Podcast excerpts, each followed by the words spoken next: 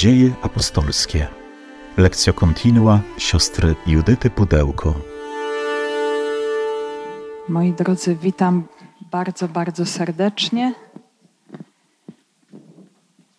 I za chwilę przejdziemy do lektury kolejnego fragmentu dziejów apostolskich.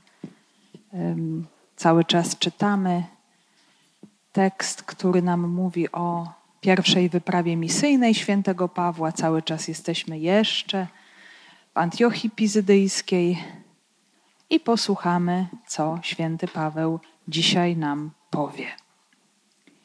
A teraz poprośmy o dar słuchania Bożego Słowa, o wyciszenia naszych umysłów, naszych serc. Powierzajmy Panu wszystkie te sprawy, które były dzisiaj treścią naszego dnia, naszego trudu, zaangażowania, może zmęczenia, może trudnych sytuacji. Z tą prośbą, aby otrzymać dar słowa, który jest zawsze dobrą nowiną które zawsze przynosi pocieszenie, odnowę, łaskę, nawet jeśli niesie w sobie pewne wyzwania, zaproszenia do czegoś nowego. Panie Jezu Chryste, nasz Mistrzu,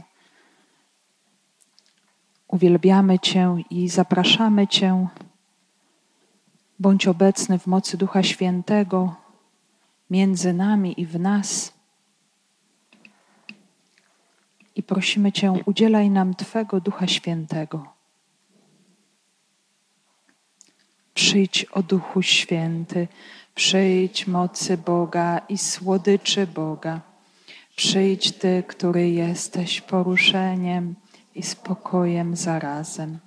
Odnów nasze męstwo, wypełnij naszą samotność pośród świata.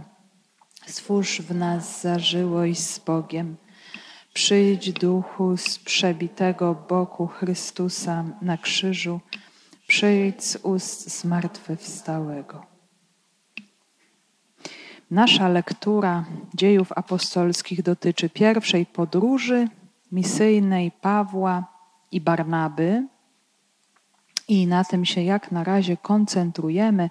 Potem oczywiście ta podróż zaowocuje Soborem Jerozolimskim, co będzie się oczywiście wiązało z obecnością licznych pogan w kościele, taka już powszechna nowość kościoła się rozpocznie, ale jeszcze na razie jesteśmy u samego początku tej podróży e, i już e, Paweł i Barnaba wyruszyli, przemierzyli Cypr i zatrzymali się w Azji Mniejszej, w Antiochii pizydyjskiej, dokąd właśnie dotarli no, przez Pergę, ten, to, to miasto portowe, do którego przybyli, przybyli z Pafos. Więc cała, cały ten nasz pobyt Pawła właśnie w Antiochii Pizydyjskiej, Pawła i Barnaby, on przede wszystkim będzie dotyczył obecności y, w synagodze, y, pierwszej mowy misyjnej, homilii, możemy powiedzieć, karygmatu, który głosi Paweł. My oczywiście w dziejach apostolskich już słyszeliśmy takie wzmianki, że Paweł zaczął głosić, że nawracał, że przekonywał e, również helenistów, Żydów helenistycznych, że potem były z tym związane różnego rodzaju problemy, że go wszędzie chcieli już wyrzucić od razu i, i, i wzbudzał on bardzo wielkie napięcie. Natomiast właśnie tutaj mamy taką przykładową mowę, homilię Pawła pierwszy raz w dziejach apostolskich, więc jest ona dosyć długa, szczegółowa, taka mowa programowa, która nam pokazuje no, z jednej strony coś bardzo typowego dla nauczania pierwotnego Kościoła, bo nawet dziś też zauważymy i, i kolejnym razem pewne elementy wspólne, w tych mowach głoszonych przez Piotra, przez Pawła, a jednak e, ta mowa Pawłowa, ona też będzie miała swoje specyficzne cechy, takie też typowe e, dla niego. Także Duch Święty prowadzi też to dzieło, tak jak prowadzi Kościół, prowadzi tę pierwszą wyprawę misyjną. I tak jak pamiętamy, e, właśnie z Cypru do Azji Mniejszej, w Pergę odłącza się Jan Marek od Barnaby i Pawła. Mówiliśmy sobie o tym, że jest to niewiadome do końca dlaczego, być może sprawy rodzinne, być może zmiana przywództwa. Po wydarzeniu na Cyprze Paweł niejako przyjmuje przywództwo w tej grupie. Y, no i, i też wspominałam o tym, że y, to odłączenie się Jana Marka, ono potem stało się takim trudnym punktem we współpracy pomiędzy Barnabą i Pawłem. Y, przy okazji drugiej podróży misyjnej doszło do bardzo ostrego starcia pomiędzy nimi, bardzo ostrej wymiany zdań. Także to, to, to nie była słodka pogawędka, ale raczej dosyć coś, Mm, ostrego, mocnego, ostra wymiana zdań. No i w ten sposób wielcy apostołowie się rozstali, każdy poszedł swoją drogą wypełniać misję i też mówiłam o tym, że tak w Kościele się zdarza i to nie jest nic dziwnego, że e, ktoś gdzieś e, właśnie z kimś nie współpracuje, czy współpracuje z kimś innym. Pan Bóg sobie poradzi i ta wola Boża się wypełni tak czy inaczej, e, bo Pan pośle każdego do miejsca odpowiedniego, ale jeszcze tutaj muszę dodać pewną kropkę nad i, ponieważ jej nie dodałam ostatnio.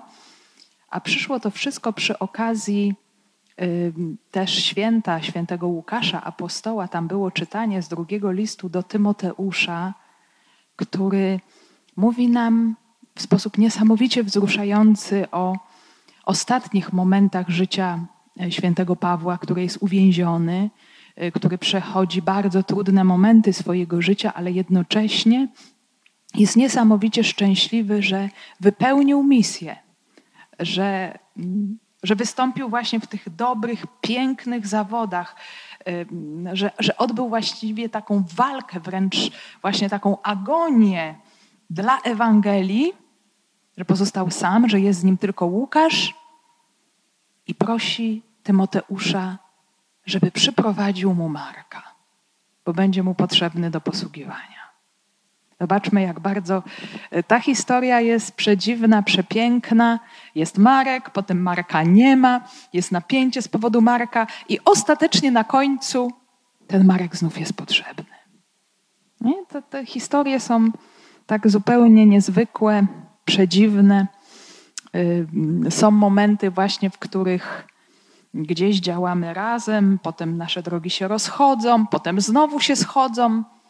Więc te Boże plany są bardzo, bardzo dziwne, ale, ale, ale ta końcówka jest też, myślę, taka bardzo znacząca. A, a w tym momencie Paweł z, z Barnabą przemierzają y, piękną drogą rzymską Via Sebastia, 240 kilometrów od Pergę do Antiochii Pisydyjskiej. Tam uczestniczą y, w nabożeństwie szabatowym, Y, I Paweł kieruje pierwszą homilię do Żydów i do mm, tych, którzy są sympatykami, poganie, którzy szukają Boga jedynego, tak zwani bojący się Boga. I to, co już pamiętamy, to, co już Paweł powiedział, to jest takie wprowadzenie, gdzie Paweł odnosi się do najważniejszych wydarzeń jego zdaniem oczywiście z historii biblijnego Izraela, bo gdyby miał opowiadać o wszystkim, to e, zajęłoby mu to bardzo dużo czasu, ale zwraca uwagę na rzeczywistość eksodusu, czyli wyjścia z Egiptu, pobytu na pustyni, zajęcia Kanaanu, historii sędziów, Samuela, po to, żeby dojść poprzez też e, obecność Saula, który no, sam jakoś odchodzi od pełnienia woli Boga i się dyskwalifikuje do Dawida.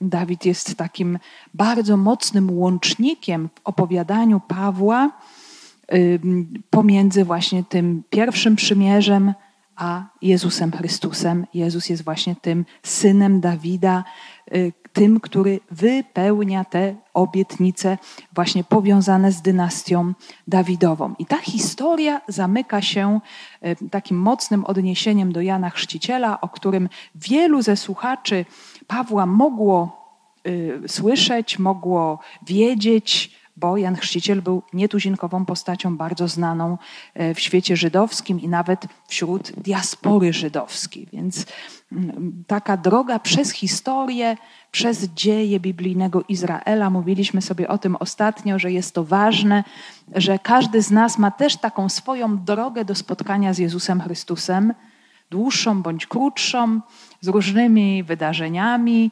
I tutaj mieliśmy w tej historii i wydarzenia wielkiej, zbawczej mocy Boga, Jego chwały, Jego łaski, no ale były też wydarzenia związane z ludzkim grzechem, niewiernością, słabością i ta historia nie została przez to przerwana. Ona trwa cały czas i, i doprowadza naród wybrany aż do y, pojawienia się Jezusa Chrystusa. I tu właśnie dalej zaczyna się no już karygmat, początek karygmatu, czyli opowiadania o wydarzeniu Jezusa Chrystusa. Y, zawsze ten karygmat y, głoszony w kościele, on posiada szczególną moc y, wydarzania się, aktualizacji. Zawsze, kiedy jest ogłaszane misterium Jezusa Chrystusa, ono się wydarza w tym momencie. I tak jest po dzień dzisiejszy, więc dziś możemy poczuć się znów nawiedzeni tą cudowną obecnością Boga, który w Jezusie Chrystusie wchodzi też w nasze życie e, w sposób tak bardzo konkretny. Z dziejów apostolskich. Bracia, synowie rodu Abrahama i ci spośród was, którzy się boją Boga, nam zostało przekazane słowo o tym zbawieniu, bowiem mieszkańcy Jeruzalem i ich zwierzchnicy nie rozpoznali go a potępiając go, wypełnili głosy proroków odczytywane co szabat. Chociaż nie znaleźli w nim żadnej winy zasługującej na śmierć, zażądali od Piłata, aby go stracił. Gdy wykonali wszystko, co było o nim napisane, zdjęli go z krzyża i złożyli w grobie. Ale Bóg podniósł go z martwych a on był widziany przez wiele dni przez tych, którzy z nim razem poszli z Galilei do Jeruzalem, a teraz dają świadectwo o nim przed ludem. My właśnie głosimy wam dobrą nowinę obiecaną ojcom, że Bóg spełnił ją wobec nas jako ich dzieci, podnosząc Jezusa.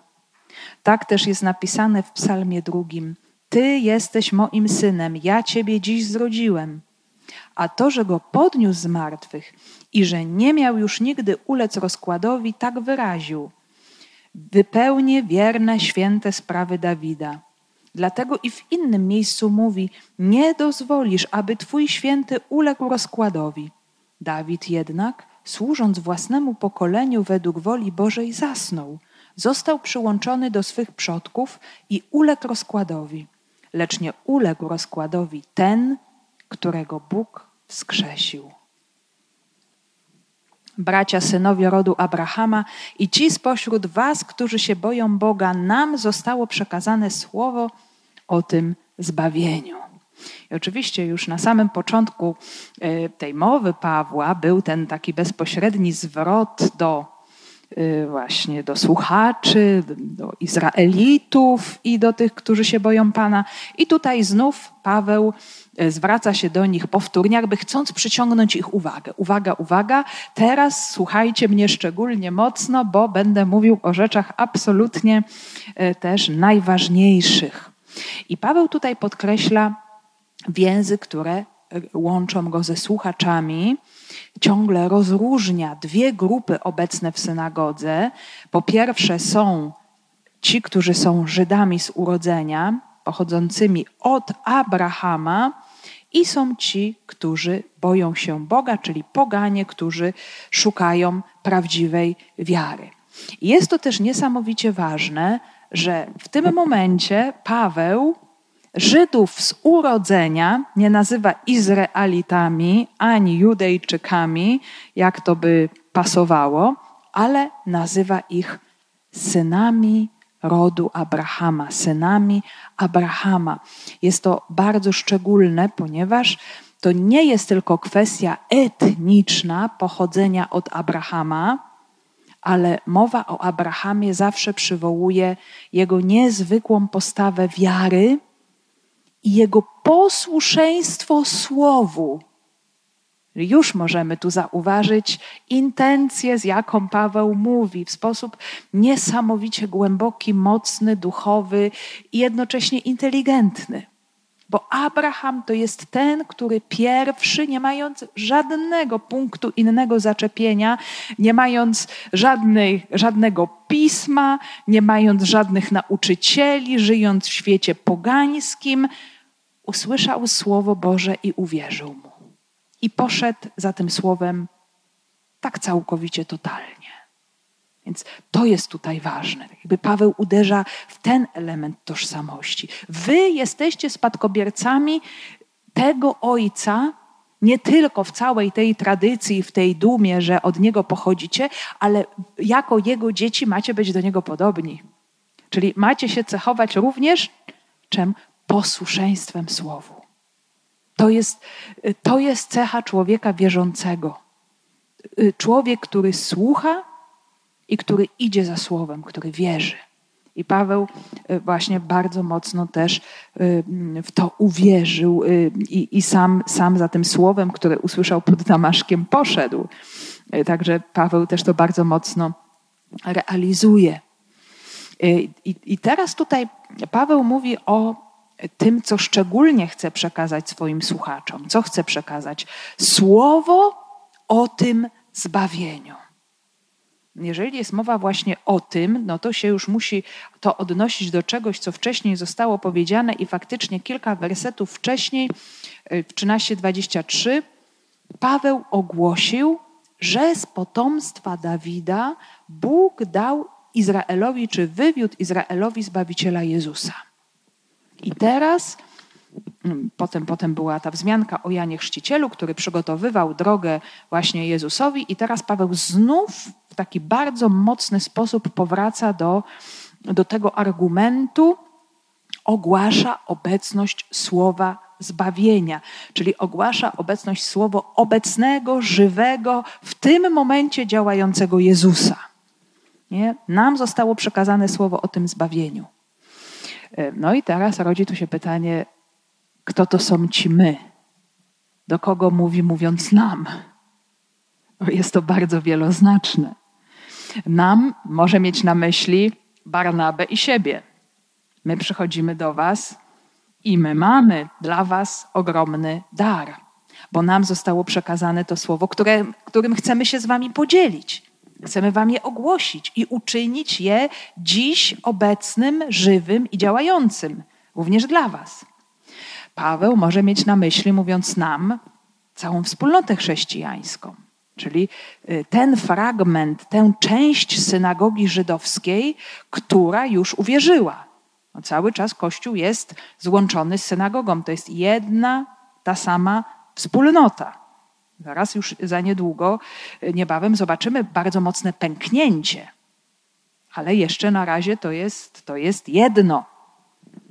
Ale jeszcze jest trzecia możliwość, bo to my, nas, może również obejmować, ogarniać tych słuchaczy. Czyli Paweł chciałby powiedzieć: czujcie się szczęściarzami, czujcie się szczególnie wybrani, bo to słowo jest przede wszystkim dla nas. My, jako naród wybrani, jako ci, którzy chcą ten naród współtworzyć, nawet spośród pogan, którzy poszukują prawdziwego Boga, My jesteśmy pierwszymi adresatami tej cudownej, dobrej nowiny. Więc, no, więc, więc to słowo jest takie, możemy powiedzieć, wieloznaczne i, i też możemy być przeświadczeni o tym, że nawet jeżeli Paweł tutaj myśli o nas jako o już chrześcijanach, to i tak to słowo w tym momencie już biegnie w kierunku tych, którzy jeszcze nie wierzą, i za chwilę oni mogą stać się wierzącymi i, i właśnie częścią tej wspólnoty. Więc, więc takie jest e, działanie słowa z mocą. No właśnie, my jesteśmy tutaj uczestnikami tego daru. My otrzymaliśmy ten dar, ale właśnie był pewien problem. Bowiem mieszkańcy Jeruzalem i ich zwierzchnicy nie rozpoznali go, a potępiając go, wypełnili głosy proroków odczytywane co szabat. Czyli pojawił się dar dany od Boga, Syn Boży, i są ci, którzy nie rozpoznali tego daru.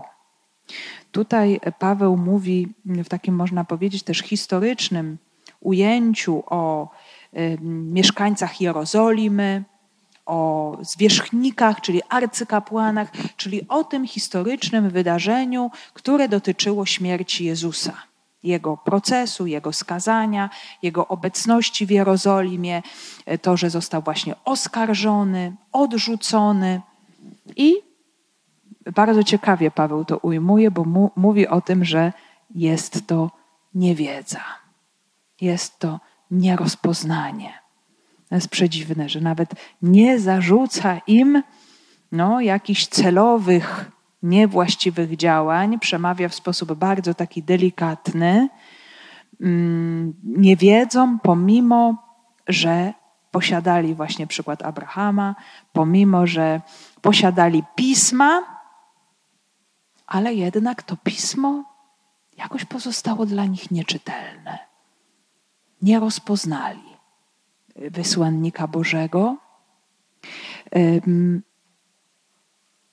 A jednocześnie też właśnie wypełniło się to wszystko, o czym te pisma mówiły.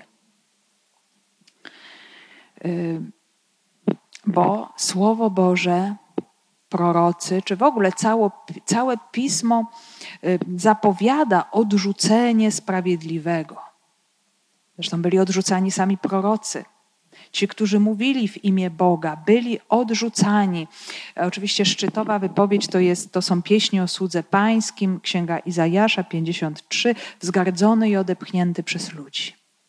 To są słowa, które nam opisują Jezusa Chrystusa, więc odrzucony sługa pański, odrzuceni prorocy, ale też jak czytamy o całej historii ludu Boga, Y, który jest powołany przez Boga, to możemy zobaczyć właśnie ten paradygmat, ten, ten sposób też myślenia, podejścia, że y, z jednej strony jest kochający, powołujący, wierny Bóg, który wyciąga do ludu ręce i go uzdrawia, ratuje, prowadzi, zbawia, ocala w różnych sytuacjach, i jest lud, który no, idzie za Bogiem do pewnego stopnia, do pewnego czasu, a potem i tak tego Boga odrzuca, grzeszy, Y, szuka sobie innych oparć, bożków. Więc y, to jest, możemy powiedzieć też, taki schemat, który Paweł bardzo mocno odkrył i który bardzo mocno jest obecny w jego nauczaniu, e, a mianowicie człowiek zdominowany przez grzech odrzuca Boga. I jest to y, rzeczywistość obecna zarówno w przypadku Żydów, jak i Greków. Bo Paweł też dzieli rzeczywistość, jak sobie czytamy list do Rzymian, właśnie na te dwie grupy. Różnica jest taka, że Żydzi mają prawo i prawo po prostu im ten grzech pokazuje i określa i nazywa po imieniu, a poganie nie mają tego prawa. Ale i tak wszyscy zgrzeszyli, Paweł mówi w liście do Rzymian, i pozbawieni są chwały Bożej. Czyli grzech, czyli to pierwotne odwrócenie się od Boga, Paweł y, sięga aż, pamiętamy w liście do Rzymian, do Adama. Zresztą nawet o tym też czytamy obecnie w liturgii, że, że jak przez nieposłuszeństwo jednego wszyscy się stali grzesznikami, tak przez posłuszeństwo jednego wszyscy staną się sprawiedliwymi. Więc y, ten pierwszy akt nieposłuszeństwa Bogu, odrzucenie Go, spowodowało w każdym z nas taką ranę grzechową, że my spontanicznie odrzucamy Boga, dobro, Jego zbawienie, czy odczytujemy to działanie Pana Boga jako coś złego, narzucającego nam coś, zwłaszcza jeżeli człowiek jeszcze działa bez Ducha Świętego, bo Duch Święty tę rzeczywistość odkręca, zmienia Y, no to, to, to właśnie jest to swoista siła, która człowieka determinuje. Czyli y, no, oni byli w tych okolicznościach y, bardzo konkretnych w Jerozolimie, tam w obliczu Jezusa Sprawiedliwego, Syna Bożego, pełni miłości, posłanej nam przez Ojca. I cała ta siła grzechu, która była w nich, zaciemniła ich, że nie rozpoznali go. Nie rozpoznali. No i, i, ale też wiadomo, tutaj, tutaj Paweł mówi tylko o, o, tej konkretnej sytuacji, ale my patrząc na nauczanie Pawła, zwłaszcza na list do Rzymian, który mówi, wszyscy zgrzeszyli. To nam pokazuje, że to jest postawa każdego z nas. Ta siła grzechu, która jest w nas przez zrodzenie, przez grzech pierwszych rodziców, obecna w każdym z nas, odrzuca Boga. I my sami sobie z tym nie potrafimy poradzić. To jest ta przedziwna tajemnica bezbożności. Y, to jest największy grzech, który Paweł nazywa właśnie grzechem, bo praktycznie jest jeden grzech. To odrzucenie Boga, i potem z tego grzechu rodzą się wszystkie inne rodzaje, które znamy w katalogach grzechów, y, w dekalogu, w różnego rodzaju właśnie konkretyzacji takich czy nie innych zachowań niewłaściwych wobec Boga, wobec bliźniego czy wobec siebie w różnych wymiarach. Ale y, podstawową rzeczą tutaj jest właśnie to, co Paweł nazywa bezbożnością, odrzuceniem Boga. I to się objawiło właśnie w Jezusie Chrystusie że on został odrzucony, został nierozpoznany poprzez właśnie tę siłę grzechu, która, przez którą człowiek odrzuca Boga. I co więcej jeszcze, tu jest jeszcze większa sprawa, że człowiek, który jest w grzechu, w ogóle tego grzechu nie widzi, nie rozpoznaje. Najczęściej tak jest. Nam jest potrzebny Duch Święty, żeby zobaczyć grzech. Już sobie o tym mówiliśmy ogromną ilość razy, zwłaszcza przy okazji lektury świętego Jana, Ewangelii Janowej, że y, Duch Święty przekona świat o grzechu. E, to, to już było rozkładane na wszelkie czynniki pierwsze z każdej strony. No ale właśnie tak jest. I, i, I, jeden z psalmów właśnie mówi nam to bardzo wyraźnie, że w głębi serca bezbożnika nieprawość doń przemawia. Nie ma on przed oczyma Bożej bojaźni, bo zaślepiony, zaślepiony sam sobie schlebia i nie widzi swej winy, by ją mógł znienawidzić. I to już tak, bo to jest liturgia godzin, my się tym modlimy. E, I, i, I, to jest coś niesamowitego, że właśnie już e, autorzy Starego Testamentu odkrywali tę prawdę, że grzech to jest nie tylko czynienie zła, ale to jest również zaślepienie.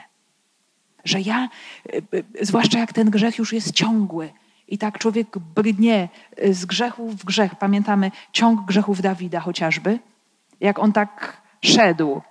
Od pychy przez lenistwo, przez nieczystość, przez kłamstwo do morderstwa. Taki po prostu ciąg i praktycznie wszystko sobie racjonalizował, usprawiedliwiał. Taki Dawid. Wspaniały człowiek. A co dopiero inni. Więc, więc tak to po prostu działa w człowieku. I, i, i, I to jest właśnie ten problem, że to Duch Święty przekonuje świat o grzechu. To Duch Święty mnie jak coś jest nie tak, kłuje gdzieś tam i pokazuje mi, że coś jest nie tak. Natomiast mój stary człowiek, to jest właśnie ta terminologia Pawłowa, on to nazywa starym człowiekiem albo ciałem grzechu, chociaż uwaga, uwaga, tutaj to jest bardzo niebezpieczne e, łączyć grzech jedynie z ciałem, bo tak naprawdę największe grzechy to się rodzą w umyśle i w części duchowej człowieka, a biedne ciało to tylko y, musi, musi to wszystko znosić, co człowiek sobie tam umyśli, co się w nim ulęgnie. Y, więc to jest właśnie ten stary człowiek, ta natura zepsuta y, i nie widzi. I dlatego to, to, to, to nauczanie Pawła, ono też pozwala nam no, patrzeć też inaczej nawet na ten świat. Bo to, że człowiek mający Ducha Świętego właśnie nie widzi grzechu, no to to już jest bardzo duży dramat. Ale ci ludzie, którzy nie mają Ducha Świętego, oni są naprawdę w innej sytuacji. I to jest naprawdę bardzo trudne, i dlatego ten świat, on idzie w zupełnie kierunku przeciwnym Bogu. Też się nie można temu dziwić, no tak jest właśnie. To jest ta, to, co Paweł nazywa też tajemnicą bezbożności. Bardzo mocno też zakodowaną w człowieku i, i potrzebne tu jest naprawdę niesamowita moc słowa, moc Ducha Świętego, żeby, żeby to słowo człowieka dotknęło i żeby, żeby to zobaczyć też. Nie? Więc, więc niewiedza, zamknięcie i jednocześnie właśnie też realizacja, wypełnienie tego, o czym już mówiło Pismo, mówiąc o grzechu człowieka i odrzuceniu Boga, odrzuceniu sprawiedliwego.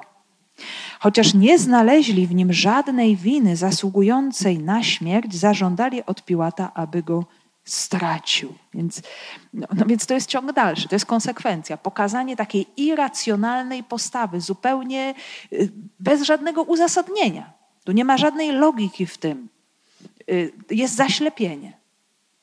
Y, chociaż no zupełnie nie ma o co, trzeba odrzucić, trzeba zabić, trzeba zażądać śmierci. Ja myślę, że to jest bardzo dobra rzecz właśnie do takiego zastanowienia się nad tym, wzięcia nawet to pod uwagę, że naprawdę jak człowiek tak się da porwać złu, to naprawdę jest zaślepiające i prowadzi człowieka do, no do postaw wręcz bezmyślnych, bezrozumnych zupełnie. I tak potem y, ciągnie już człowieka w kierunku tego zła. I, I Paweł tutaj pokazuje właśnie, że to, co się wydarzyło, było kompletnie pozbawione podstaw. Bezrozumne, bezmyślne, bezsensowne zupełnie, nawet z ludzkiego punktu widzenia. On nie powinien być skazany. A jednak właśnie w tej sytuacji objawiła się ta potworna, udręczająca prawda o właśnie grzeszności y, człowieka. Więc y, Paweł opowiada o tym bardzo, bardzo też tak zdawkowo, nie, nie wchodzi też w szczegóły, chociaż zna opowiadanie o procesie Jezusa, o tym, że Piłat chciał go uwolnić, o tym też mówi Ewangelia Łukasza.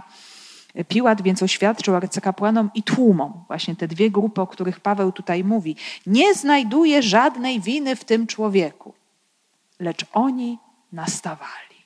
Tak y, y, mówi nam ewangelista Łukasz w opowiadaniu o męce. Więc y, nawet grzesznik Piłat, który wcale świętym nie był, tylko był no, rzezimieszkiem mm, niezwykłym i, i, i z ludzi sobie nic nie robił i nawet w pewnym momencie został y, zdjęty ze swojego urzędu i y, wysłany, wyrzucony na zesłanie, bo był człowiekiem tak okrutnym, on sam widział absurdalność tego, tej decyzji, tego postanowienia ale ponieważ był człowiekiem też uwikłanym, jak wiemy, y, w zależności, w chęć władzy, nie chciał tej władzy stracić, bał się pójść za prawdą, za tym, co mówiło mu bardzo wyraźnie sumienie, że nie znajduje w nim żadnej winy, to mu mówiło sumienie, y, no to ostatecznie też właśnie uległ tym naciskom.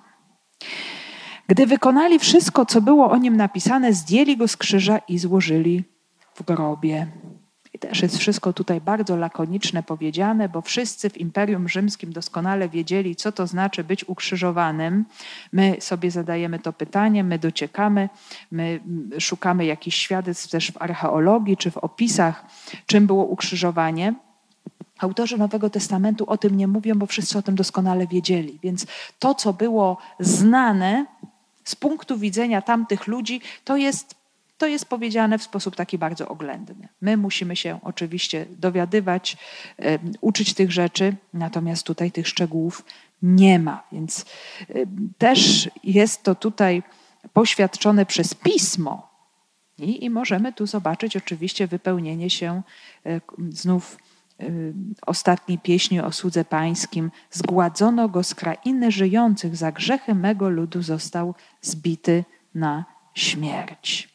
I to, co Paweł tu podkreśla, to zdjęcie z krzyża i złożenie do grobu. Czyli podkreśla bardzo mocno fakt, że Jezus naprawdę umarł i został pogrzebany. Y, I no, no właśnie, dlaczego tak? No bo to, to dopiero nam pokazuje niesamowity fakt zmartwychwstania.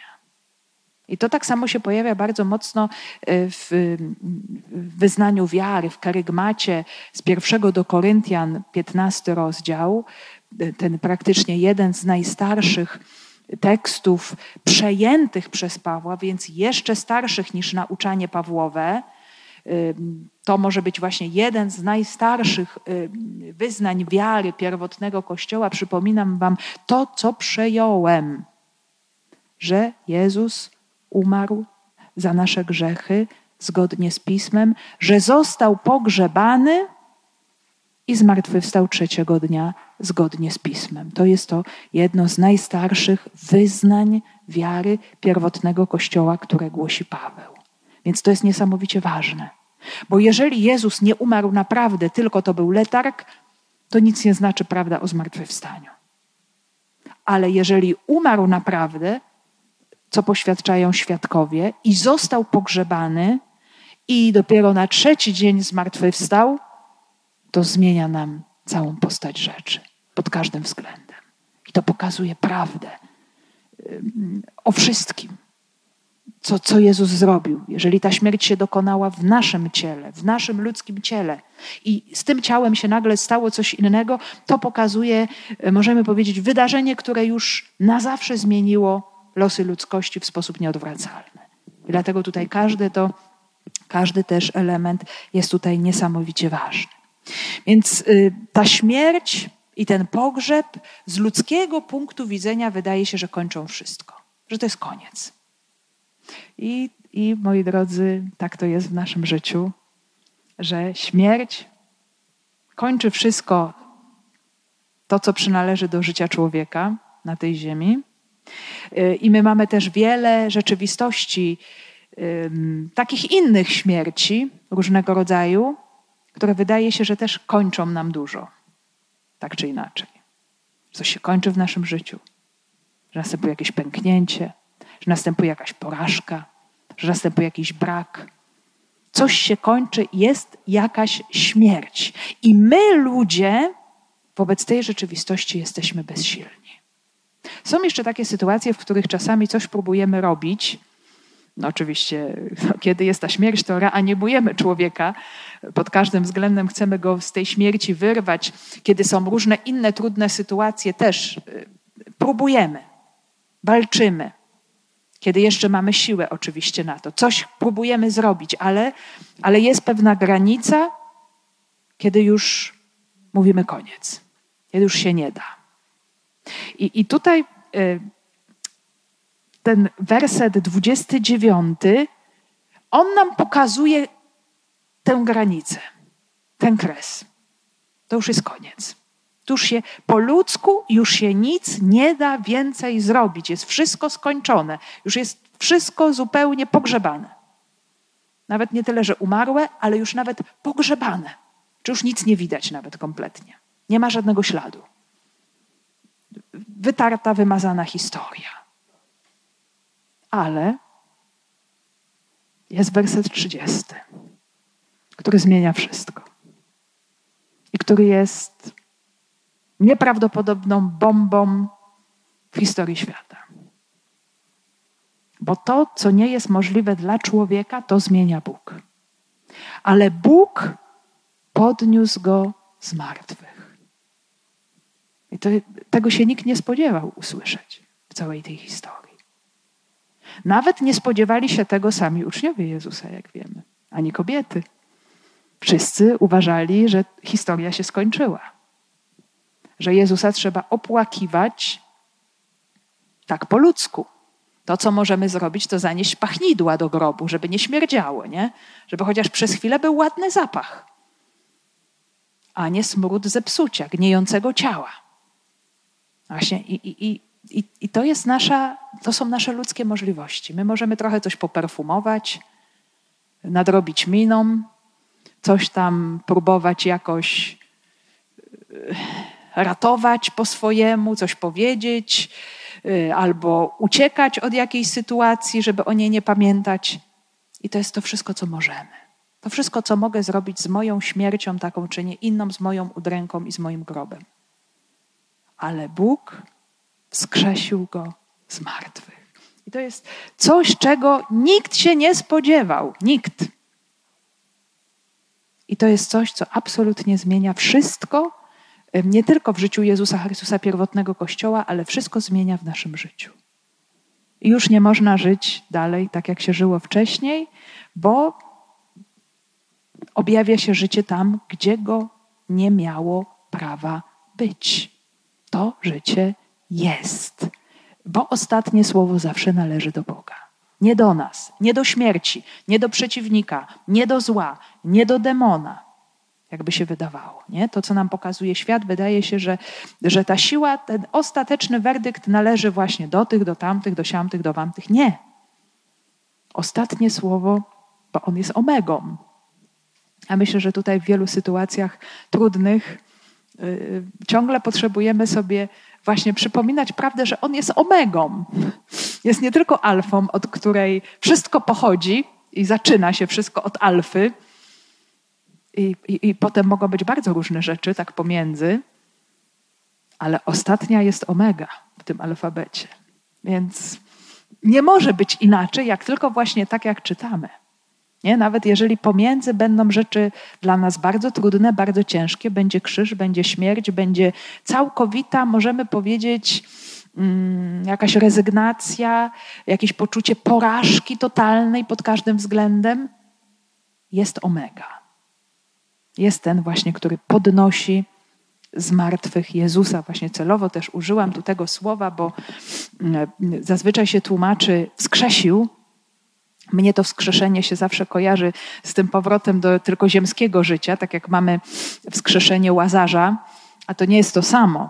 Y, nam brak po prostu terminów. My mamy oczywiście y, y, słowo zmartwychwstał, y, no tylko że tutaj Y, to by trzeba było użyć w stronie biernej.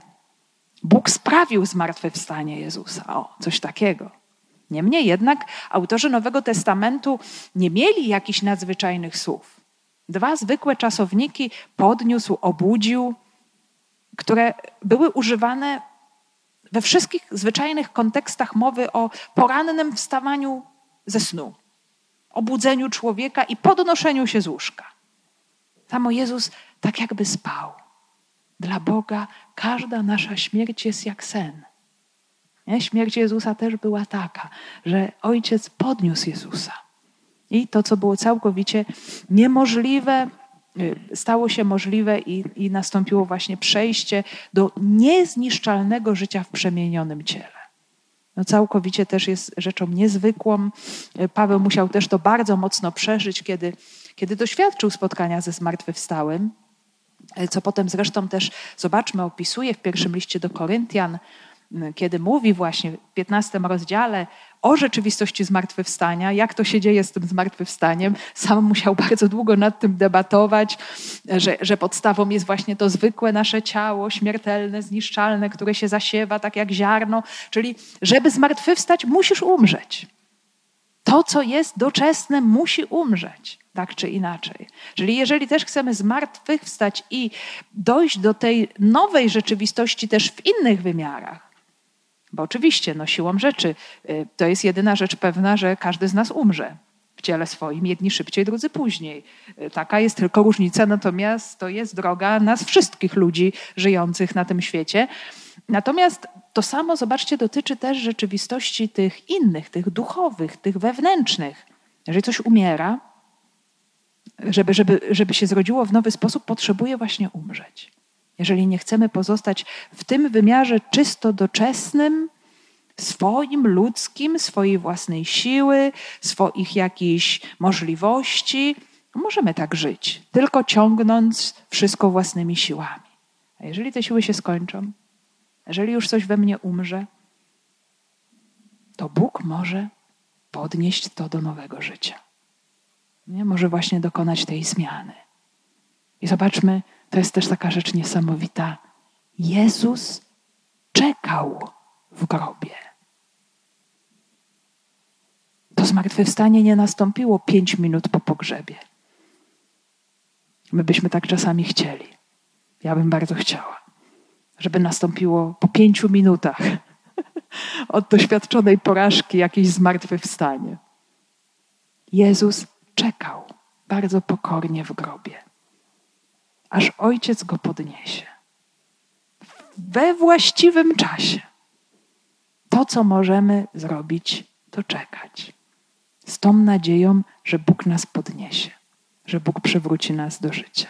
Więc, więc ten cud zmartwychwstania to jest największy cud, y, o którym możemy jeszcze zbyt mało mówimy w Kościele tak się często powtarza, że my częściej właśnie głosimy śmierć Jezusa. Oczywiście jest to odkupienie, ale ona by nic nie zmieniła, gdyby nie było zmartwychwstania.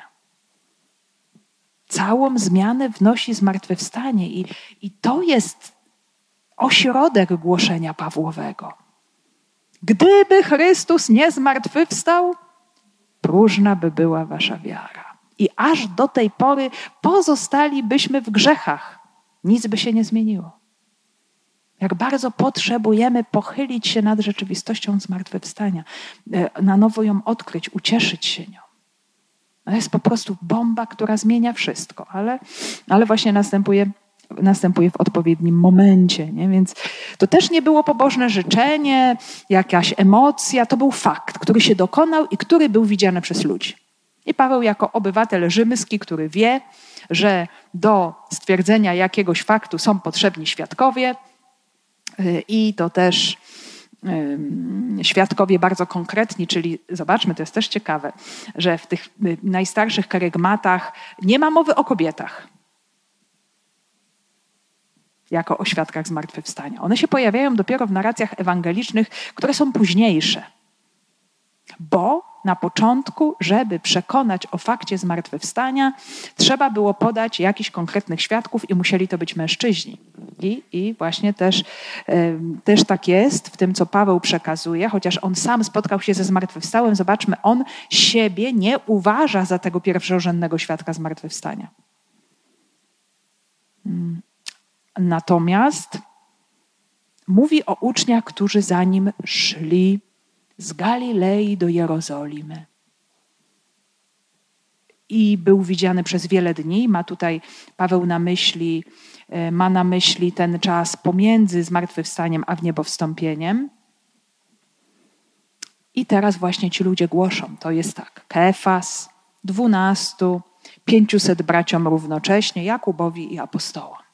To jest właśnie cały czas kontynuacja karedo, karygmatu z 15 rozdziału pierwszego listu do Koryntia. Dwunastu to jest termin techniczny. E, kiedy Paweł e, naucza, to e, już jest dwunastu, bo już jest uzupełnione grono dwunastu. Więc Ewangelie, kiedy nam mówią o tym historycznym procesie spotkania się, o tych Chrystofaniach, to tam się pojawia słowo jedenastu, chociaż, co ciekawe, są takie rękopisy Ewangelii, gdzie ktoś próbował poprawiać na dwunastu, bo, bo to był termin techniczny. Nawet jeżeli jest jedenastu fizycznie, no, no w gruncie rzeczy w pewnym momencie nawet było dziesięciu, tak? Jak nie było Tomasza. Ale to i tak jest dwunastu, bo to jest kontynuacja, to jest nowy Izrael, to jest Kościół. Ich musiało być po prostu potem dwunastu i zanim stąpił Duch Święty, mówiliśmy sobie o tym, tą pierwszą, pierwszym wydarzeniem przygotowującym oprócz modlitwy na zesłanie Ducha Świętego jest uzupełnienie grona dwunastu. I Paweł już jako chrześcijanin poznaje Kościół, e, ten fundament Kościoła jako dwunastu. I w pierwszym tym karygmacie właśnie jest mowa o dwunastu. Jest mowa o apostołach osobno, bo do grona apostołów również inni są zaliczani, ci, którzy głoszą, ci, którzy właśnie mieli e, od początku udział w posługiwaniu Jezusa, ale dwunastu to jest dwunastu.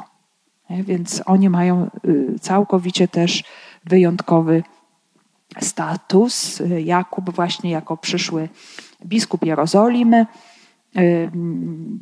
500 braciom jednocześnie to też jest takie świetne stwierdzenie, bo ja sobie nigdy nie, nie mogłam wyobrazić, co to znaczy.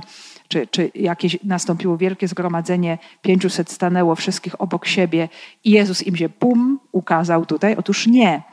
E, jak sobie dokładnie ten tekst przeczytamy w pierwszym liście do Koryntian, tam jest użyte greckie słowo efapax, które oznacza, że 500 braci, każdy jest gdzie indziej, i wszyscy widzą Jezusa w tym samym momencie. Czyli tak samo go widzi e, pani Kasia w Gdańsku, jak i pan Tadeusz w Rzeszowie, jak i pani Ewa w Kielcach i tak dalej. To jest właśnie ta właściwość ciała zmartwychwstałego, że Jezus może być widziany przez różne osoby w tym samym czasie w różnych miejscach.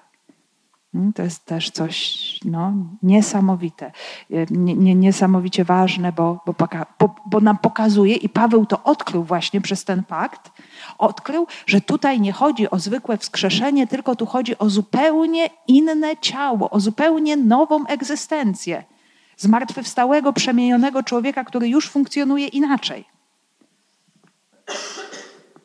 Aniżeli człowiek jedynie przywrócony do ziemskiego życia.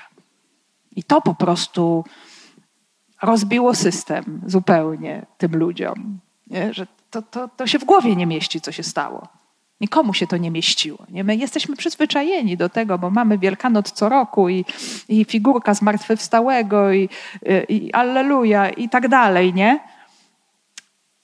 Jak bardzo potrzebujemy właśnie to odświeżyć, to odnowić, zobaczyć ten szok, jakim, jakim to było dla tego świata dla którego śmierć była tą rzeczywistością nieodwracalną i kończącą wszystko. A tu nagle taka zmiana. No i dlatego, że ci ludzie w to uwierzyli, tego doświadczyli też jako faktu, Ewangelia została tak poniesiona. Z takim pochodem, z taką siłą. Nikt nie był w stanie czegoś takiego zrobić. Nie? Nawet Rzymianie ze swoją potęgą. Więc, więc y, tutaj świadectwo tych kilkudziesięciu ludzi no, podziałało w sposób niesamowity. Więc i tu podkreśla dalej: My właśnie głosimy Wam dobrą nowinę obiecaną Ojcom, że Bóg spełnił ją wobec nas jako ich dzieci, podnosząc Jezusa. Tak też jest napisane w Psalmie drugim: Ty jesteś moim synem, jam Cię dziś zrodził. Więc to, co było wcześniej zapisane, obiecane ojcom, chociaż oni nie wiedzieli, że to właśnie nastąpi w taki sposób, ale te obietnice ocalenia, oni myśleli tylko o tym ocaleniu doczesnym. A tutaj jest coś o wiele większego, co się dokonuje właśnie w zmartwychwstaniu. Jest to zwycięstwo nad dwoma największymi wrogami śmiercią i grzechem.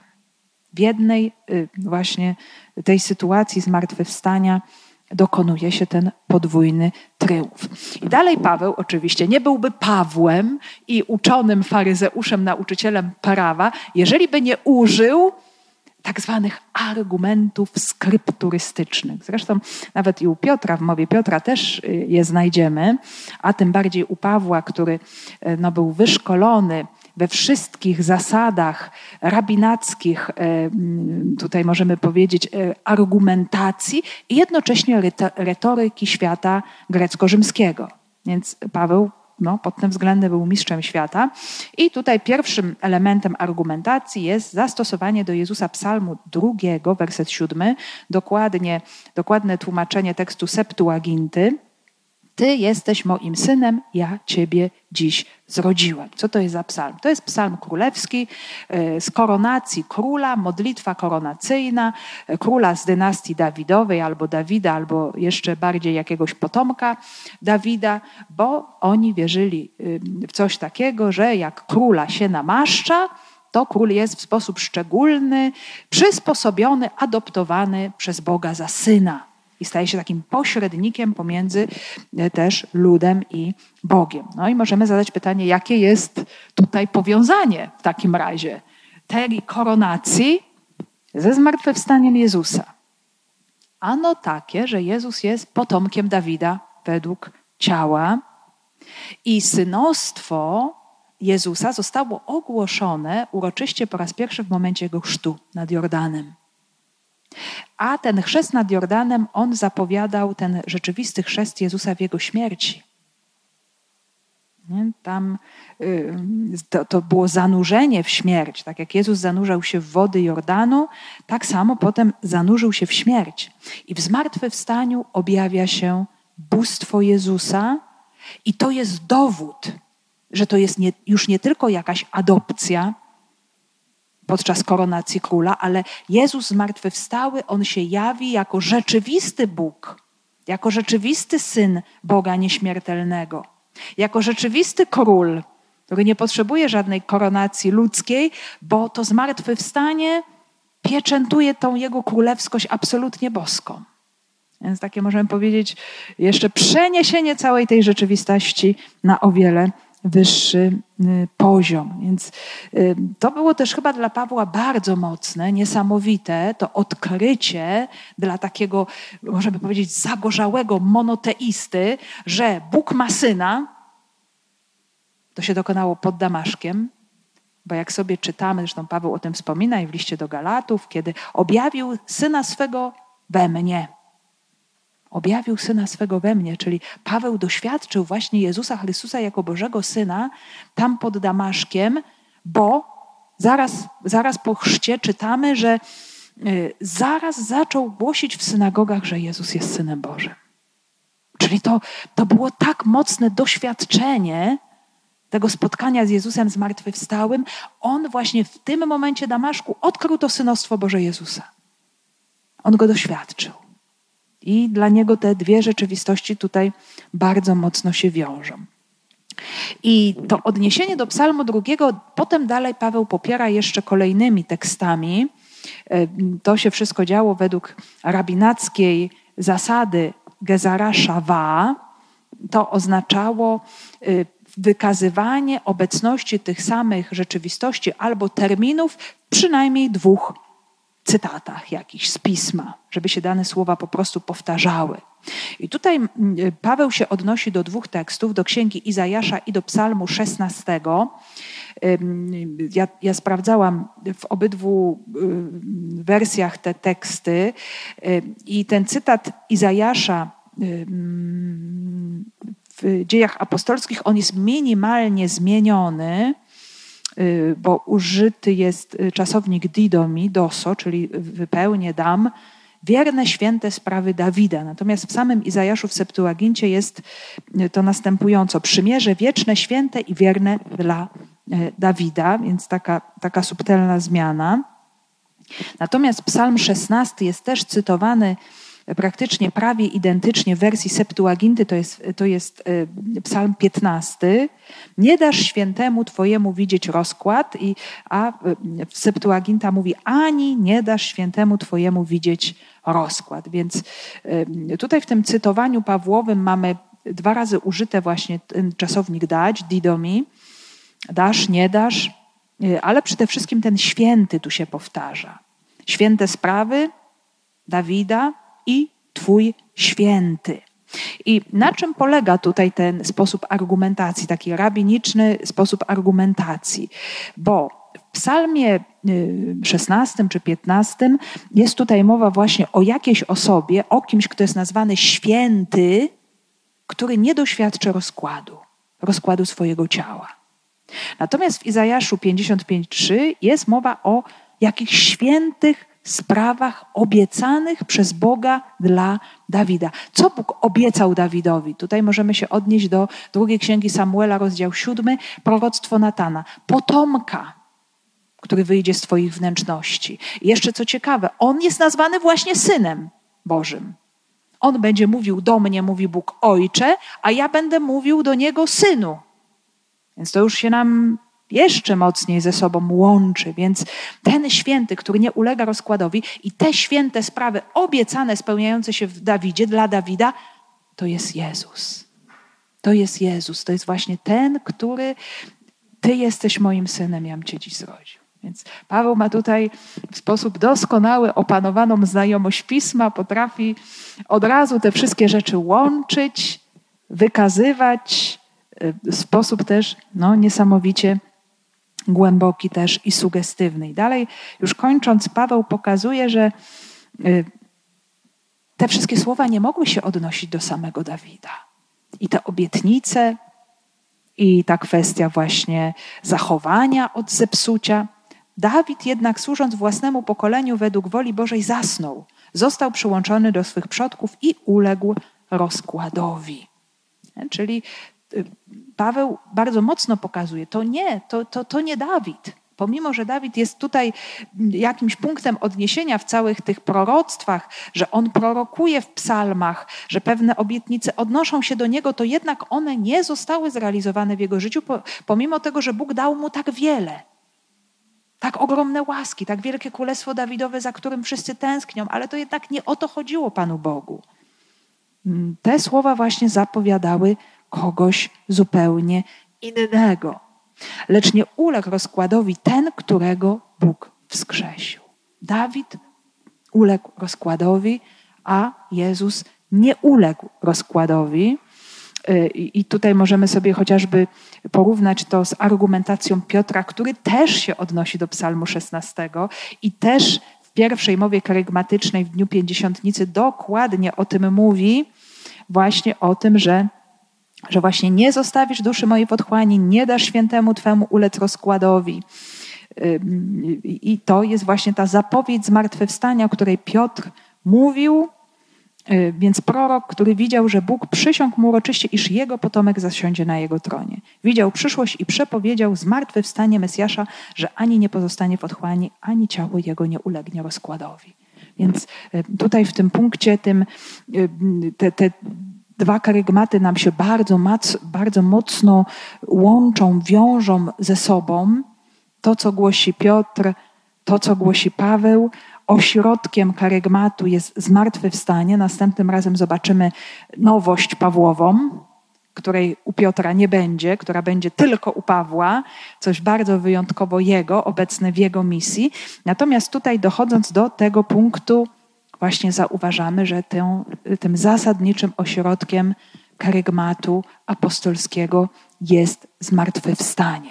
I bardzo ciekawa jest ta kwestia, jeszcze mi tu przychodzi do głowy tego rozkładu, ponieważ dla Semitów śmierć, y, możemy powiedzieć, ta udręka śmierci, ona wiązała się właśnie z tym rozkładem, czyli dekompozycją ciała, tak byśmy to określili. Y, I tu możemy sobie nawet porównać y, z całym opowiadaniem chociażby o łazarzu, że oczywiście chowano człowieka tuż po śmierci, bo klimat gorący i to ciało się bardzo szybko rozkładało, więc zanim ciało się rozłoży, trzeba było je odpowiednio przygotować, od razu pochować. Natomiast po trzecim dniu ciało zaczynało się psuć. I Żydzi uważali, że od tego momentu już nie można przywrócić człowieka do życia. Bo już jest rozkład, bo już jest naruszenie tej integralności ciała jest zniszczenie. Przecież w Starym Testamencie pamiętamy, były jeszcze te momenty wskrzeszenia tuż po śmierci. Pamiętamy cuda Eliasza i Elizeusza? Coś takiego następowało. Także Jezus też wskrzesił dziewczynkę, córkę Jaira tuż po śmierci. Wskrzesił syna wdowy z Nain też praktycznie kilka godzin po śmierci, wtedy, kiedy był on niesiony y, na pochówek, więc w tym samym dniu. No ale Łazarz to już była, to już był kaliber no nieprawdopodobny, bo tam nastąpiła właśnie już ta dekompozycja ciała, już ten odór śmierci, to zepsucie, nad czym człowiek nie miał władzy. Nie tylko Bóg może, może coś takiego zrobić. I Jezus, pomimo że był trzy dni w grobie, jego nie dotknęła ta rzeczywistość. Jego ciało nie zostało naruszone. A więc nawet możemy powiedzieć, że właśnie ta śmierć nad nim nie zapanowała w żaden sposób. Jego ciało nie doznało zniszczenia. Nawet jeśli był pogrzebany, a potem objawiła się w nim cała, cała pełnia życia. I tu się, moi drodzy, zatrzymamy. Y, ważne, żebyśmy właśnie y, coraz bardziej otwierali się naprawdę o zmartwychwstaniu na tą aktualność tego wydarzenia, Mm, które się zawsze dokonuje wtedy, kiedy słuchamy słowa. Bo Jezus zmartwychwstały jest między nami i On może ze swoją mocą wchodzić właśnie w nasze życie, w nasze śmierci, y, właśnie dlatego, że nam dziś również zostało przekazane słowo o tym zbawieniu. I niech to słowo zapuści dziś w nas korzenie na nowo. Bóg jest tym ostatecznym słowem, które zmienia wszystko w naszym życiu y, i każdą śmierć y, ma moc przemienić w nowe życie. Y, życie, które nie ma końca, życie zmartwychwstałe, niezniszczalne, które jest obecne w Jego Synu.